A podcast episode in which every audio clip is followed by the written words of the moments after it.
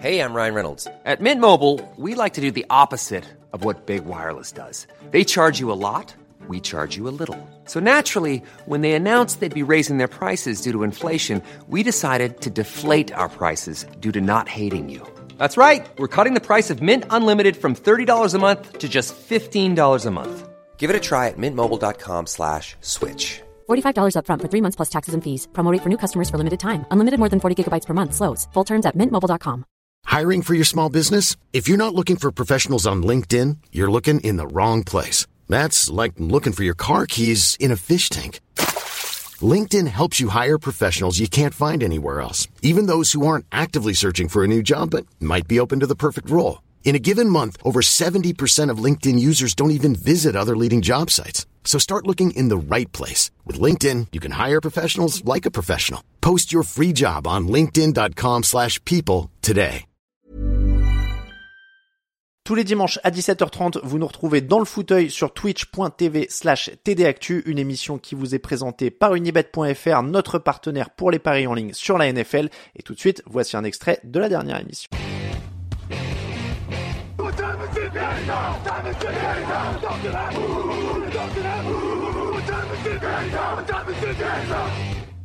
Bon, bonjour Clément. Bonjour Alain, bonjour tout le monde. On va arrêter de tacler les connexions internet des uns et des autres.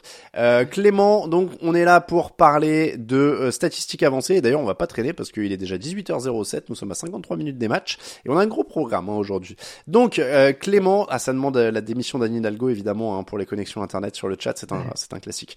Euh, de bon augure pour les JO. Ça c'est un autre classique. Dès qu'il y a un truc qui va pas à Paris maintenant, tu sais, c'est genre ah, pour les JO, ça va vraiment être la galère. Bon, bref. Euh, donc, soyons efficaces comme dans les statistiques euh, avancées, soyons efficaces.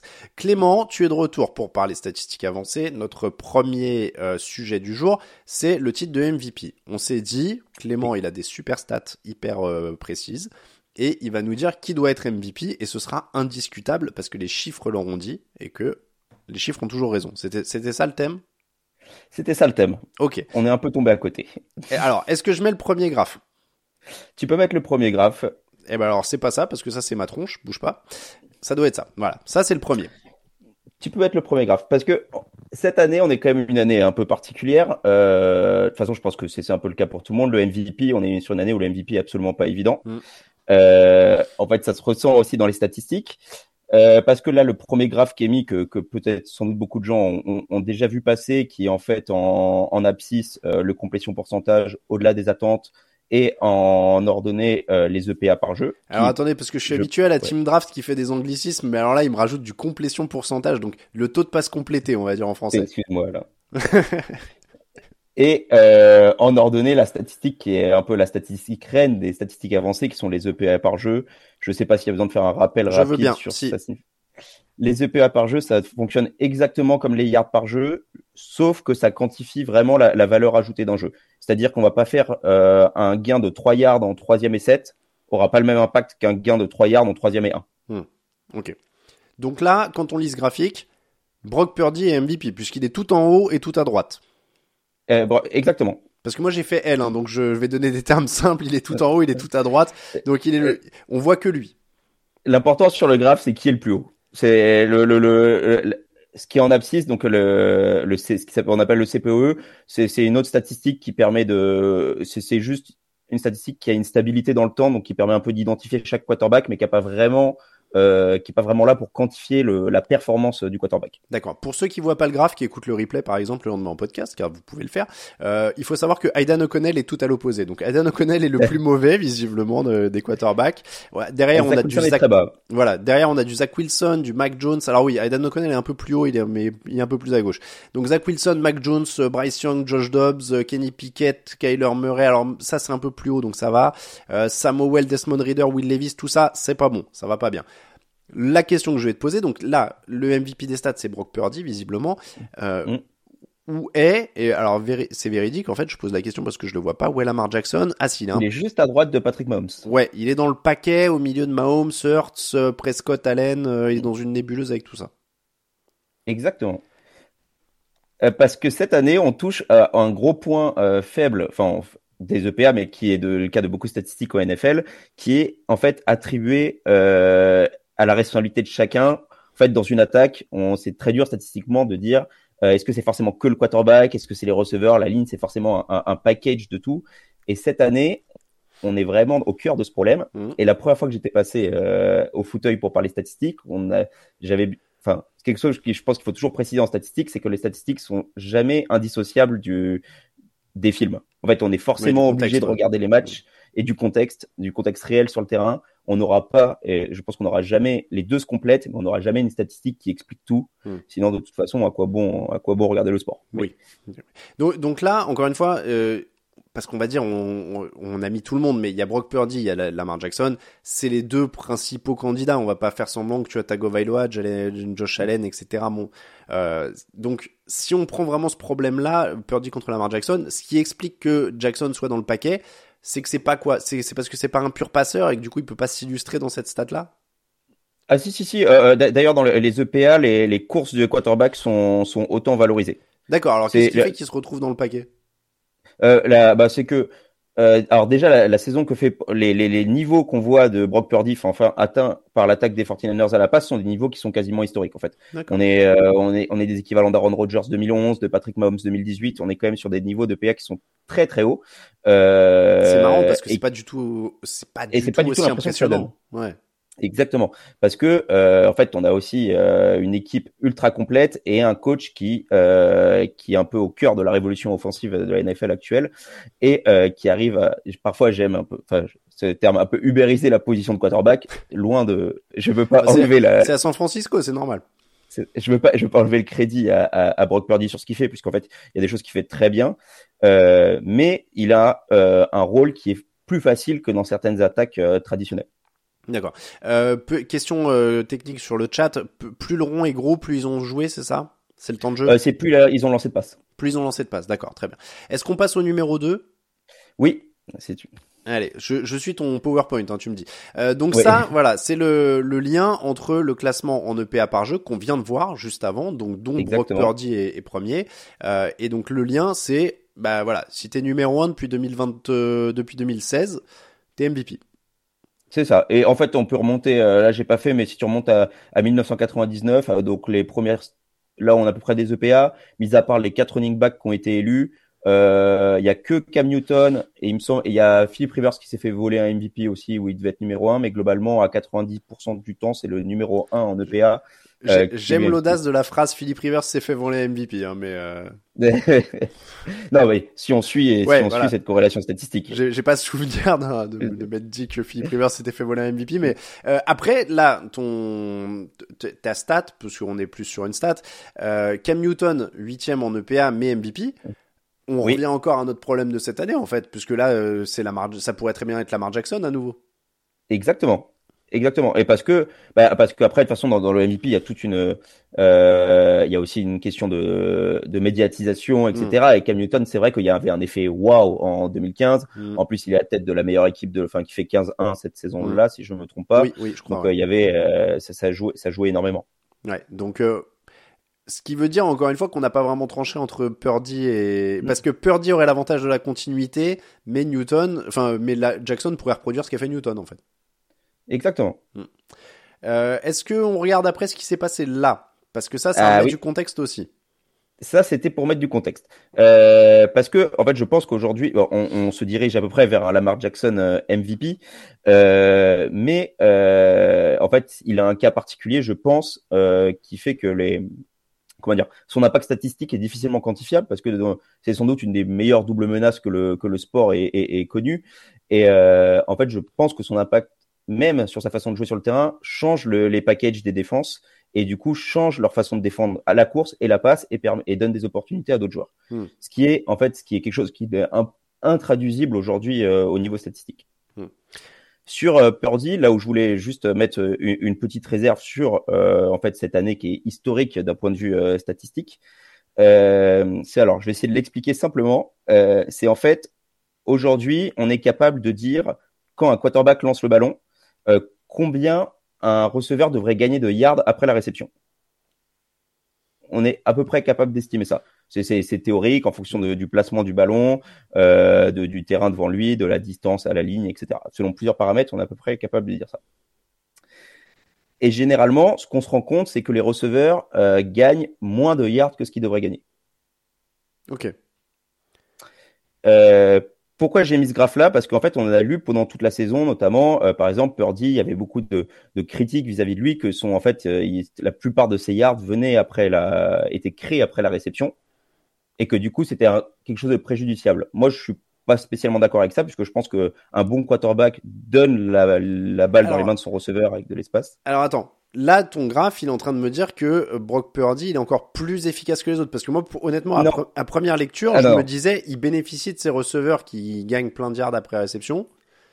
Non, Alors, justement, c'est ça. Je- je- ce que je disais, c'est que moi, j'ai voulu aller un peu plus loin que juste regarder en fait les, les yards après réception, Mhm. parce que pour moi, c'est pas juste de le pénaliser, ju- parce qu'en soi, ça pourrait être lui aussi qui lance, et c'est sans doute aussi un peu le cas, qui lance bien le ballon et qui permet à ses, re- à ses receveurs de gagner des yards après réception. Là, ce qu'on voit sur le graphe, c'est que c'est quasi le seul quarterback de la ligne qui bénéficie positivement. Donc, c'est-à-dire que ses receveurs gagnent plus de yards que ce qu'ils devraient en gagner. D'accord. Donc il bonifie un peu, enfin en tout cas l'attaque bonifie. Le problème c'est de savoir si c'est Purdy ou l'attaque, euh, le système offensif qui bonifie. Ah, voilà.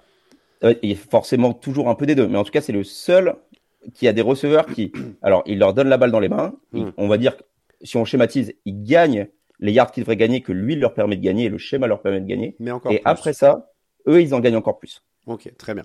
Euh, Lamar Jackson est troisième, vous le voyez, il est là. Euh, il y a Jared Goff et Lamar Jackson, donc qui est troisième sur cette stat. On va passer à la slide suivante parce qu'il y a quelqu'un qui disait sur le chat, je suis désolé, j'ai pas vu qui c'était, qui disait, je suis impatient qu'on parle de CMC, de Christian McCaffrey. Tu veux parler de quelqu'un d'autre avant?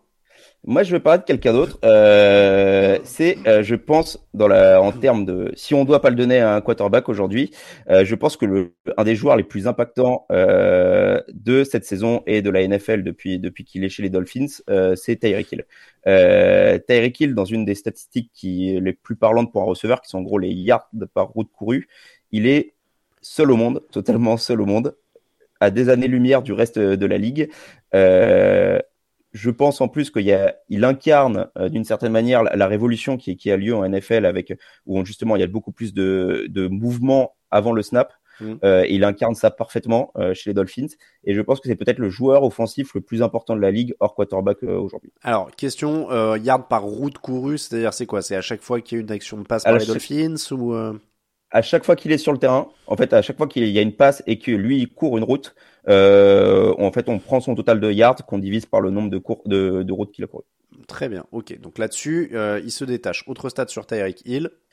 Et ça, c'était pour euh, le mettre un peu aussi en co parce que là, c'était juste sur cette saison, mais c'était aussi pour le mettre sur euh, cette stat qui remonte à 2020. On peut remonter à 2020. On a déjà eu des très bonnes saisons de, de en réception.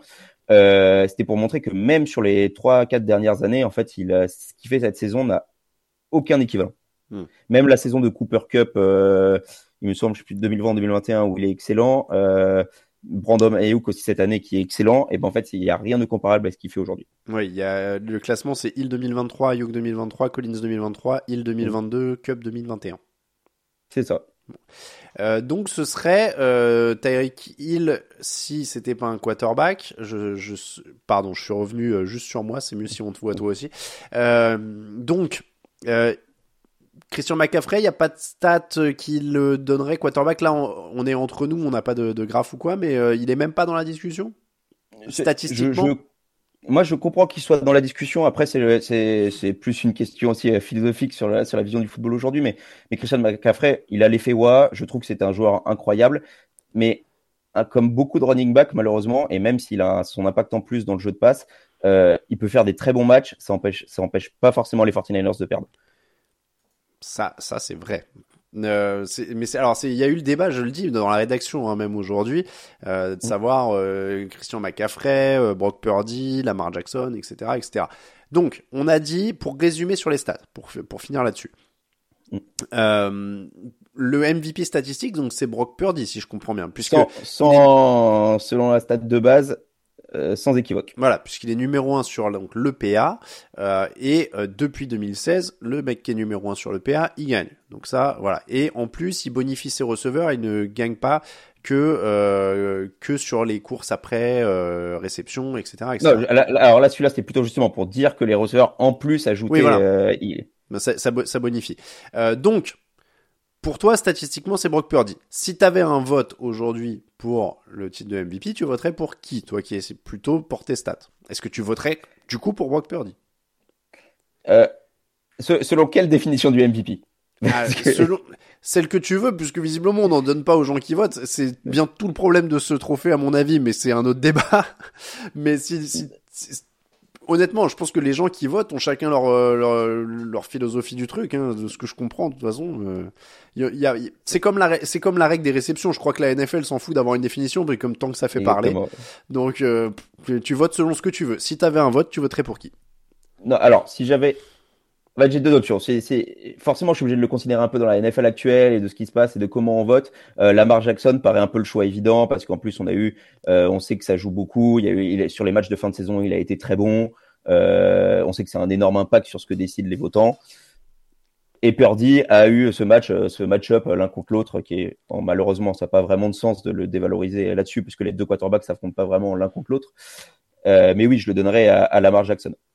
Oui, euh, tu fais bien de parler des quarterbacks et des affrontements. Le fait que les, les Ravens aient déglingué les 49ers et les Dolphins à la suite, ça paraît quand même jouer un petit peu dans le euh, dans la décision. Après, moi, je suis un peu comme toi. Euh, enfin, je suis un peu comme toi, c'est que je me pose la question de ce qui fait le vote et je regardais les gens débattre dans la rédaction sur le chat tout à l'heure aussi ce matin et cet après-midi moi, je, suis bête et méchant. Je vois valuable, donc c'est euh, valuable qui apporte de la valeur et euh, et je me dis bah c'est celui où si tu le retires de son équipe, il y a le plus de il y, a, le plus gros delta entre ce qu'il gagne et ce qu'il perd. Mm. Donc là-dessus, moi, j'irais sur Lamar Jackson aussi, au sens où, et, et c'est horrible de les pénaliser pour ça, mais que ce soit Brock Purdy comme Christian McCaffrey, bah, je vois des 49ers qui ont joué un Super Bowl avec Garoppolo et sans McCaffrey. Mm et, Kyle Shanahan et son système offensif, etc., etc. Alors, ils bonifient ça, ils le rendent meilleur, ils le rendent plus fort, il n'y a aucun, aucun problème là-dessus, aucun débat. Mais le, fait est qu'il gagnait des matchs avant que McCaffrey arrive. Je sais pas ce que feraient les Ravens s'il n'y avait pas Lamar Jackson. Donc, si tu pars de cette définition-là, euh, valuable, bah oui, moi je voterais Lamar Jackson aussi. Après, euh, le problème, c'est qu'il faudrait créer un trophée euh, meilleur joueur, pur talent, j'en sais rien comment ils appellent ça, et puis un trophée valuable où on dit aux gens vous votez que sur la valeur du mec dans le truc. Mais après, euh, je suis pas là pour le coup, je suis pas statisticien, mais je comprends qu'on dise et je vous vois sur le chat dire oui, mais c'est délit de sale gueule si c'est pas un quarterback, si c'est pas machin, etc. Mais si on se tient à la définition de valuable, bah euh, ouais, mais malheureusement on vit dans un contexte où c'est le poste le plus important du de ce sport, donc bah ouais, par la force des choses, c'est souvent eux, mais en, fait, ce qui est un peu, un peu flou sur le titre de MVP, c'est que finalement, on n'y lit pas vraiment le plus valuable. Euh, on va prendre le plus performant. Mais d'un autre côté, on va forcément élire un quarterback parce que c'est plus valuable de, de son équipe. c'est ça. Donc, euh, et, et après, ceci étant dit, on parle de délit de sale gueule de, pour le, quator, le, le, coureur, etc. Mais à une époque, il y avait des coureurs qui étaient MVP parce que c'était une NFL des années 90 où on courait ou des années 80 où on courait. Et, la NFL a évolué aussi. C'est pas devenu un délit de sale gueule, c'est parce que le, la, la, NFL a évolué, le poste a évolué et, et, que maintenant, bah, on joue de telle manière que le quarterback est devenu indispensable. Donc, euh, je, je sais pas si quand il y avait des running backs qui étaient euh, MVP, les, les quarterbacks disaient, mon dieu, c'est horrible et tout. Bah non, c'est parce qu'on donnait 30 ballons par match à un coureur par équipe et que le meilleur prenait des fois le, trophée, quoi. Et puis en délit de sale gueule, on peut penser aux pauvres offensive linemen ou euh, oui, bah clairement, le vote dans leur carrière. Mais tu vois, après c'est vraiment d'autres débats, mais dans ce cas-là, enfin, tu fais un joueur euh, meilleur talent offensif, meilleur talent défensif de l'année, et puis basta, et puis voilà. Mais après, euh, on sait ce que c'est. Hein, il faut vendre des, maillots, des trophées, des machins, des, du, du du temps d'antenne, de la dispo presse, faire parler, etc. Donc MVP, ça fait parler. On voit bien, on est en train d'en parler. Donc euh, bon, voilà. Euh, on va on va parler un petit peu d'une autre stat. On a on a quelques temps pour euh, pour montrer un petit peu. Tu m'avais envoyé d'autres slides. Hop, je vais faire ça et je vais mettre ça à l'antenne. Alors NFL Team Tiers 2023. Alors explique-nous ce qu'on voit à l'écran en abscisse et en ordonnée. Je sais même plus c'est quoi l'abscisse et ordonnée. Abscisse c'est en bas et ordonnée c'est en, bas. Ordonnée c'est vertical.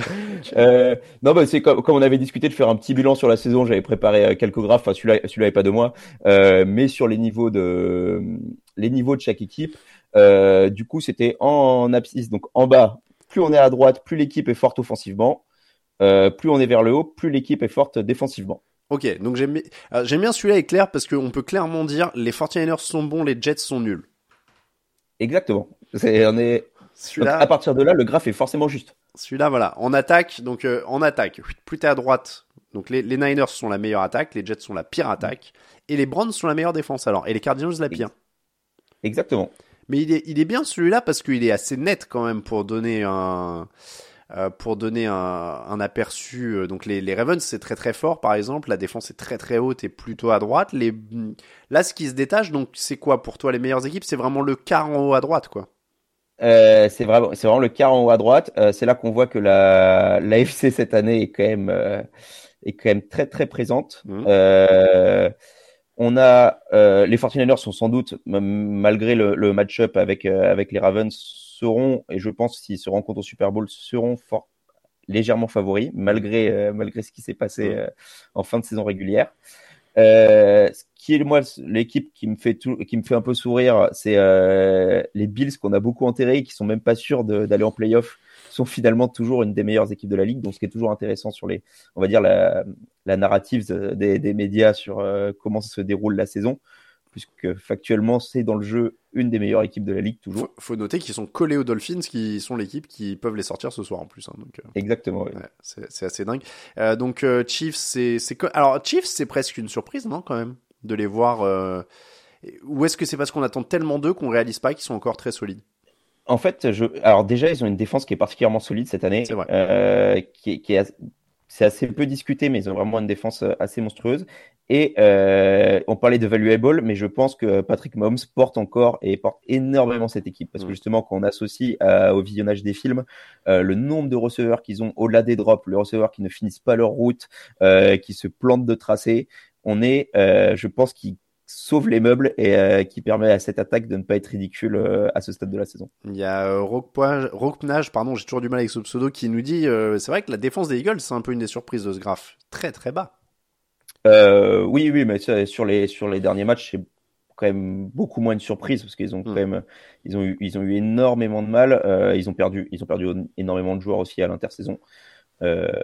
Donc c'est pas for- même avec l'arrivée de Chen Deshaï, euh, on sent qu'il y a quand même euh, après Patricia est arrivé, enfin il y a quand même Mm. un problème d'autorité et d'effectifs euh, sur cette défense cette année. Il y a Orlin qui nous fait remarquer les Vikings en bon normand sont pile au milieu. C'est vrai que Vikings Colts là c'est paf pile au milieu. Et donc pour euh, finir sur celui-là, Jets et Giants en fait les deux équipes de New York hein, sont les pires. Oui, avec les Panthers sont dans le Mm. parce que si on prend les, les diagonales qui, qui expriment un peu des, des, des, des tirs, enfin des, des comment dire, euh, genre les meilleurs et Mm. tout ça, des catégories similaires. Ah oui Ouais, d'accord. là, les- on a une, une belle triplette. euh, Ah oui ok donc les diagonales c'est des tu les regroupes en fait un peu ensemble quoi.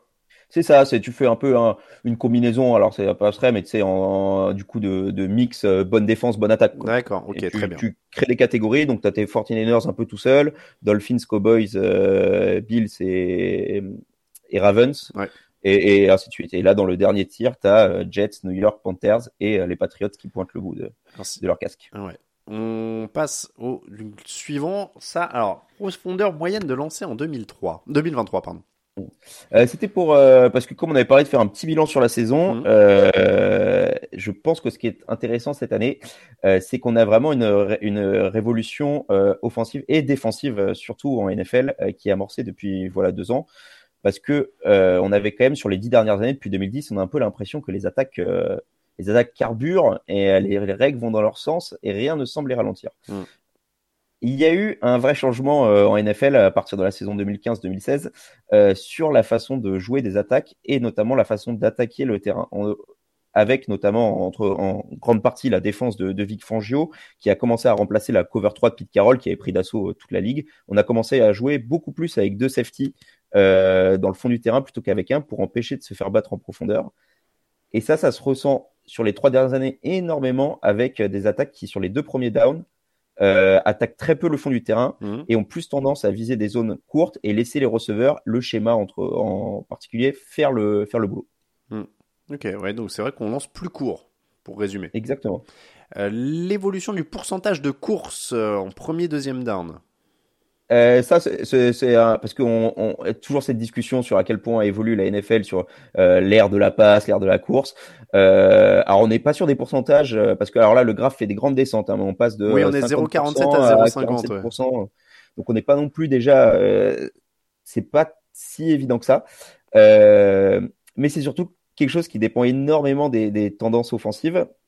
Et ce qui est très marrant, c'est que la réponse de la ligue, des attaques de la ligue, à partir de 2020, euh, c'est de remettre de la course Mhm. par rapport à ces défenses qui jouent avec deux safety. C'est de rem- remettre de la course parce qu'on a un défenseur en moins dans la boîte et on pense qu'on pourra attaquer plus facilement euh, le centre du terrain. Et en fait, cette année, par contre, c'est tout l'inverse. Euh, les attaques ont dit, en fait, euh, finalement, la course n'est pas si utile que ça dans ces situations-là et vaut mieux passer euh, sur ces situations-là. Donc c'est intéressant, c'est de voir, hein, il y, a, il y a une sorte de ping-pong en fait entre les, les coordinateurs offensifs et défensifs qui se jouent euh, à travers tout ça. hein. On, on s'adapte, on change un peu une défense, qui fait modifier les attaques, etc., etc. Euh, du côté, euh, alors ça, bon, ça c'est le graphe Raphaël Masmejean, on l'appelle. Exactement. Ou Brandon Stanley aussi, mais Et Brandon Staley, mais ça lui a pas réussi.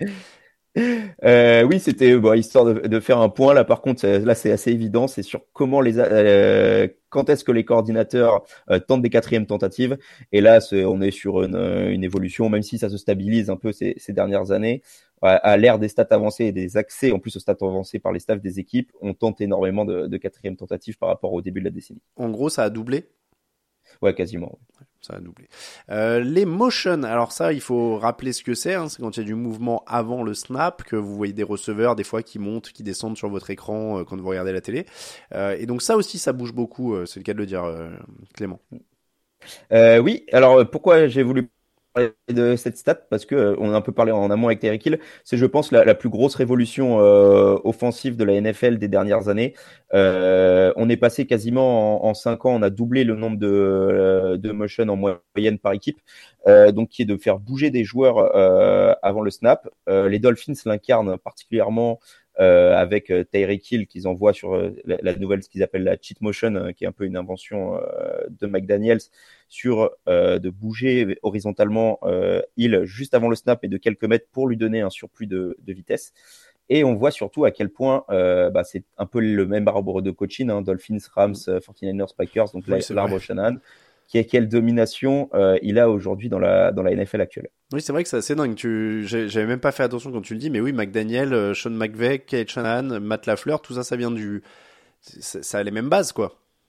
Exactement. Et c'est pour moi, et c'est ce système-là qui, qui rend l'évaluation statistique extrêmement difficile euh, des quarterbacks aujourd'hui, en tout cas des quarterbacks dans ces systèmes, parce qu'en fait, c'est un système qui est tellement généreux euh, pour les quarterbacks, parce qu'il met toujours euh, les cibles dans les meilleures conditions, dans les meilleurs euh, mismatchs, enfin toujours en face à un linebacker, euh, toujours dans les interzones, que et avec en plus euh, une difficulté d'adaptation des défenses parce qu'il y a énormément de, de motion. Du coup, en fait, Mm. faut faut toujours savoir qui prend quel joueur.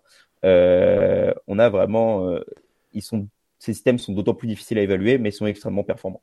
Alors, juste pour préciser, parce qu'on a snap motion et motion percentage, c'est quoi la différence entre les deux, là?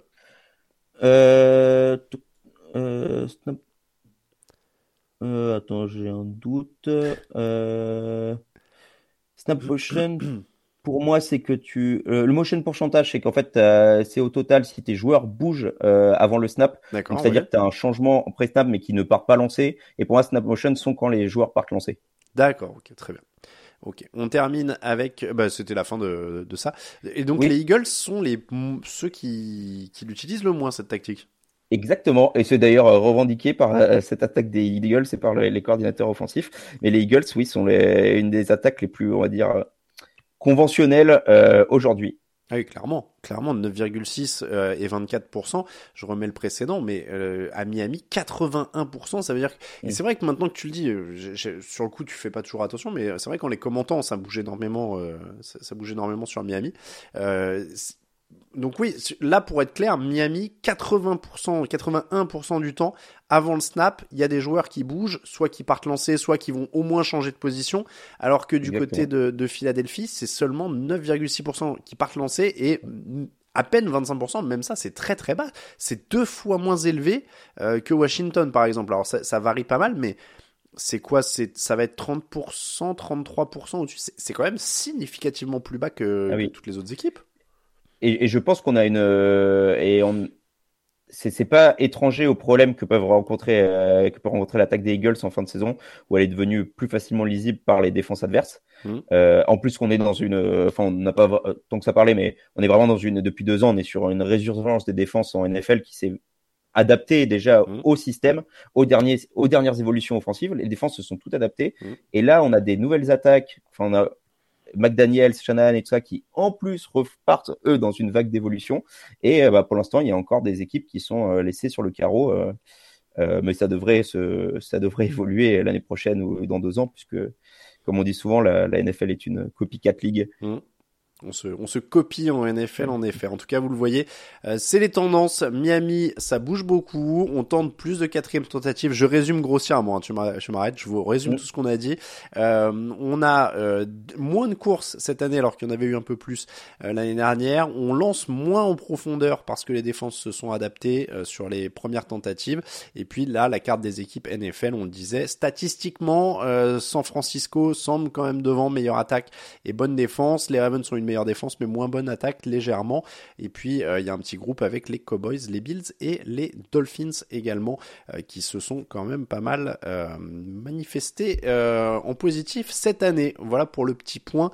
Merci beaucoup Clément pour ce point statistique. Bah, merci Alain pour l'invitation. Et eh ben merci à toi, ça a été très apprécié. Attends, il y a quelqu'un qui nous a dit, voilà, DJ Starkiller qui dit gardez ce prodige des stats, sa magie est puissante. Je vois mieux comment pensent les Américains grâce à ça. Je, moi, j'ai rien d'autre à dire. Là, tout est dit sur, euh, sur ta magie, moi, je trouve. Les Américains sont pas forcément très fans des stats avancées non plus. Hein. Ils aiment bien les. C'est vrai. Ils aiment bien les yards, euh, les touchdowns, euh, les interceptions. Vrai. Ouais, mais c'est bien d'avoir des gens qui, comme toi, qui savent expliquer des choses un peu compliquées à des gens comme moi qui ne comprennent pas ce qu'est un abscisse et une ordonnée, tu vois. et, là, tu vois, tu m'as éclairé également. Donc voilà. Bah, merci. merci alors, je prends le compliment. Ouais, voilà. Merci de, de la part d'un littéraire, tu vois. Je j'ai trouvé, j'ai réussi à comprendre ces stats et à accrocher. Donc voilà. En tout cas, euh, tout le monde te remercie sur le chat. C'était très intéressant. Merci, merci. Sponsorisé par Excel, nous dit euh, Bill Swirsky.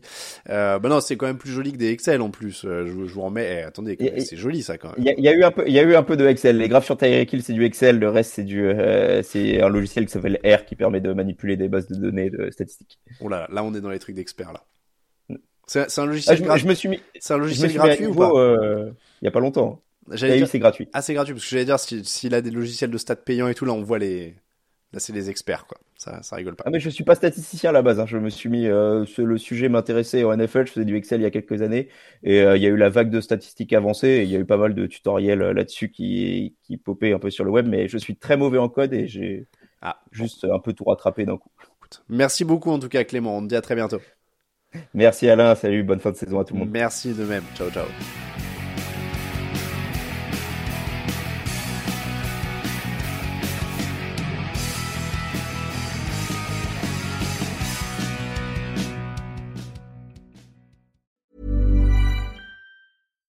Why don't more infant formula companies use organic, grass-fed whole milk instead of skim? Why don't more infant formula companies use the latest breast milk science? Why don't more infant formula companies run their own clinical trials?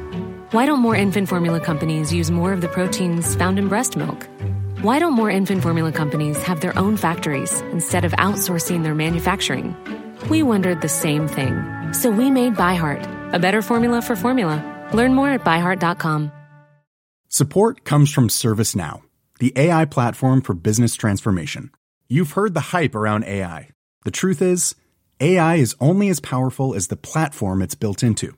ServiceNow is the platform that puts AI to work for people across your business, removing friction and frustration for your employees, supercharging productivity for your developers, providing intelligent tools for your service agents to make customers happier. All built into a single platform you can use right now.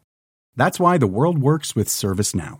Visit servicenow.com slash AI for people to learn more.